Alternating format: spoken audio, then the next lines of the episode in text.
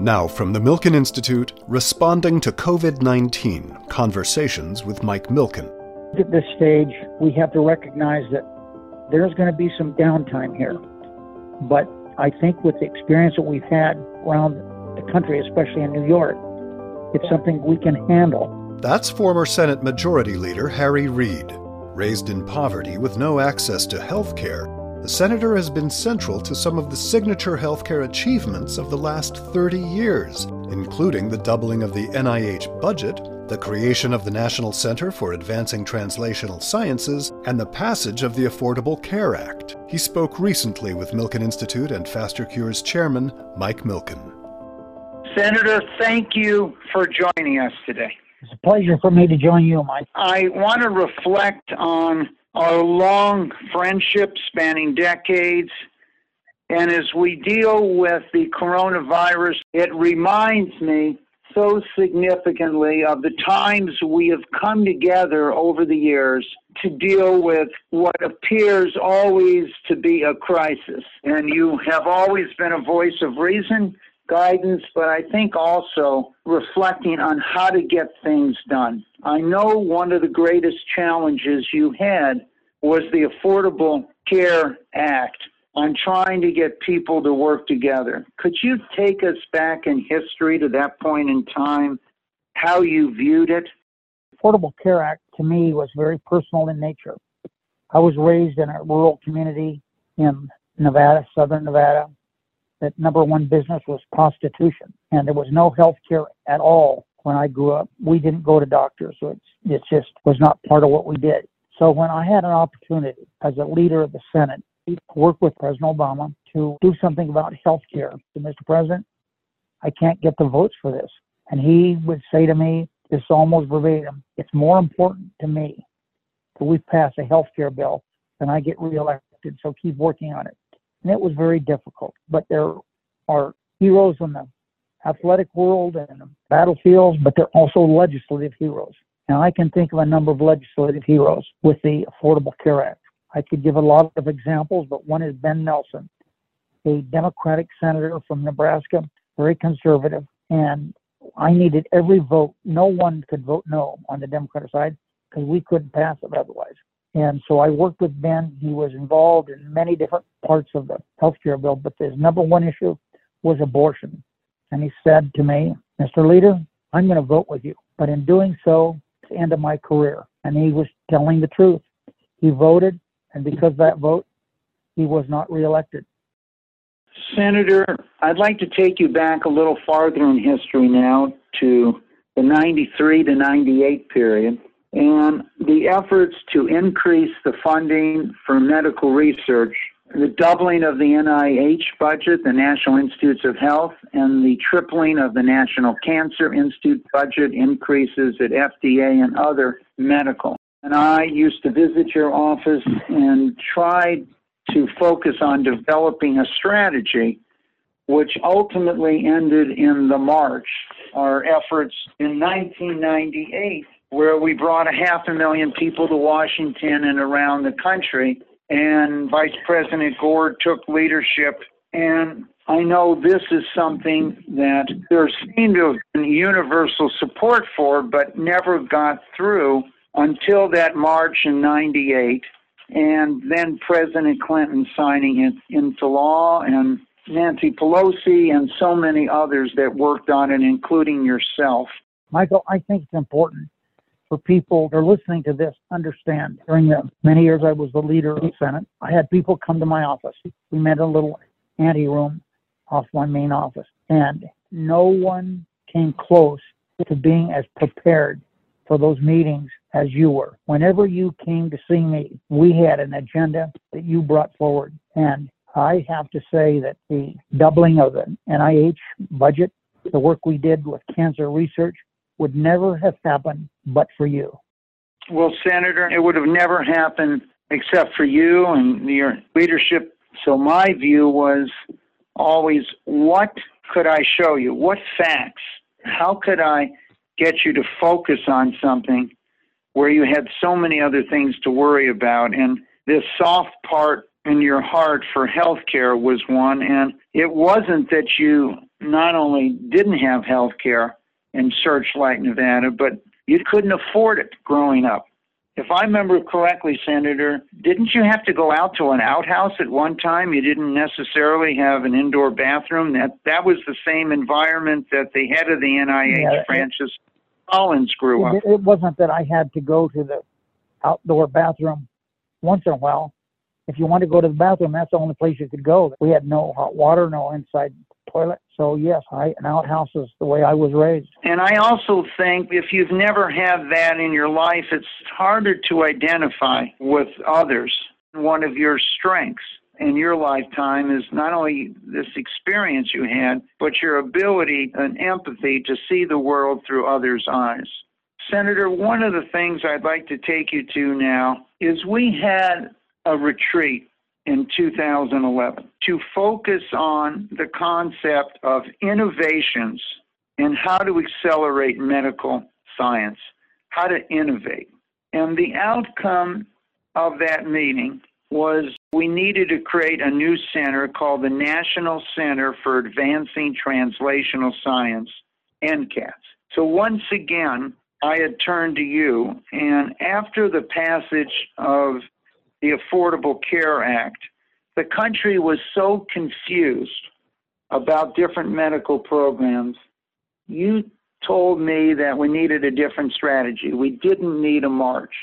And then I reached out with Francis Collins to you and Eric Cantor to get the approval for this center, which was going to affect every single person on the planet by providing that bridge between the clinical, taking care of patients, and basic research in a science center. And we needed to build a new center to accelerate science. We were totally dependent on you to get it through the Senate and Eric Cantor in the House.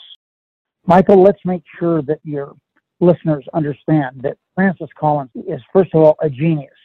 He is a man that did more than anyone else to identify all the genes we have in our bodies. He was responsible for that, an absolute genius. And Eric Cantor was a Republican House member. He was conservative. He was a second in charge over there. And the reason I mention that is it was at a time in the history of the country where you could do things together. I couldn't do it alone. Cantor couldn't do it alone. But together we could do a lot. And that's what we did. Senator, I remember over the decades talking to Senator Stevens or Senator Inouye, one a Republican, one a Democrat, as we focused on the DOD and access to health care for veterans and active service members. I remember when Senator Specter from Pennsylvania was a Republican and Harkin was a Democrat. It really didn't make any difference whether the Democrats were in power or the Republicans. They worked as a team. What has happened to that team? We've become a tribal political body, which is wrong. The United States Senate, for example, is not the way it used to be. It used to be a great debating society. Right now, the Senate does nothing. I fully understand, and I think one of the positive things that's come out of dealing with this catastrophe of the coronavirus has been the collaboration between all members of bioscience, the willingness to give up patents if it accelerates it, and the coordination with government. I once again came to you with this concept of 21st century cures. And this act was to try to bring us into the 21st century. Once again, this was a bipartisan effort. Is it possible today, Senator, that the only two areas people agree on relate to medical, medical research in the House and the Senate? You know, I think there's some agreement on defense spending, but other than defense spending, the only thing that there has been any agreement at all in the recent years has been in healthcare between the House and the Senate.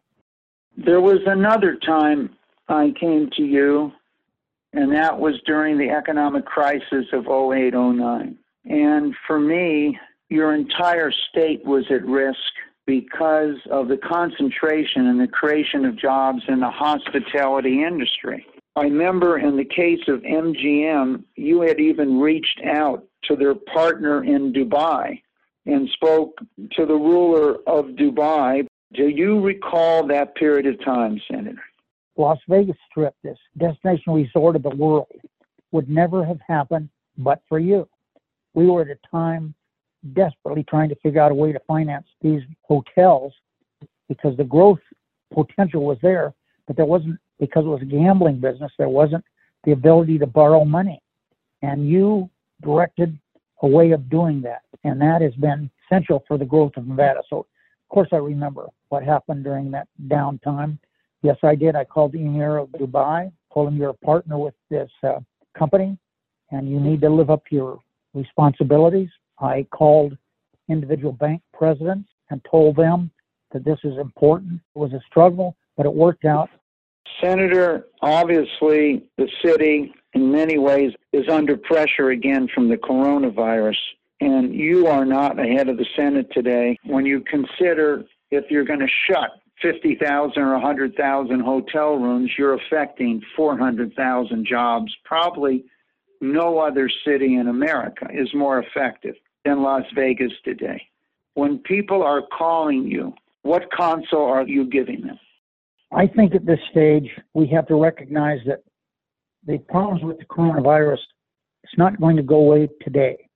It's not going to go away tomorrow. But what we have to do is understand that we can look at, for example, the I think the yeoman's job that has been done in the state of New York by Governor Cuomo, who recognizes he had a problem before anyone else did, and he developed a plan to resolve it. Slow and gradual, but he's made such significant progress that it's something that I admire him greatly for what he did. And I think looking at Las Vegas, we have to kind of use the Cuomo model. There's going to be some downtime here. But I think with the experience that we've had around the country, especially in New York, it's something we can handle because the financial standing of these hotels, it's pretty good. And for example, I saw online today that MGM has about $4 billion in cash to allow them to have some room to wait out this uh, virus situation. So I think we're going to be able to handle it well. I know that the speaker, Nancy Pelosi, who I believe is the will go down in history as the best speaker in the history of the country. She's aware of this. I've talked to Senator Schumer, Senator Durbin. I think there's really a view that you can look to that's going to get us out of the trouble we have now. Senator, you have been there with me in every single major medical decision that's occurred, particularly in the last few decades. What are your views as you see this coronavirus unfold about the access to health care in our country for all citizens? Michael, little did I know that when we worked to funding cancer in a unique way that hadn't been done before and doubling the money at NIH, little did I know that I would come down with pancreatic cancer and have my own little battle with cancer. But in hindsight, what I did working with you and others for the country has been personally important to me with my little battle with cancer. So, Senator, I think you remember the statistics one in two men get cancer, one in three women. Every family, not just you, but other family members. I've lost 10 relatives to cancer and I survived a significant challenge myself. You are such a fighter and a symbol of light in, in so many ways, Senator. We wish you good health. We wish you success in this fight with cancer, like you have in so many of the fights in your life that you fought for our country. And I can just wish you and your family good health and thank you for your service. In closing, let me just say this, Michael. It's been a pleasure to get to know you. Your work that you've done has changed Southern Nevada forever and the work you've done working on healthcare has changed the whole outlook of healthcare for the entire country. So thank you very much for your involvement, which has always been constructive in nature. Find more episodes on iHeartRadio, Apple Podcasts, Spotify, or milkeninstitute.org slash podcast, where you'll also find the latest COVID-19 updates. Until next time, stay safe and healthy.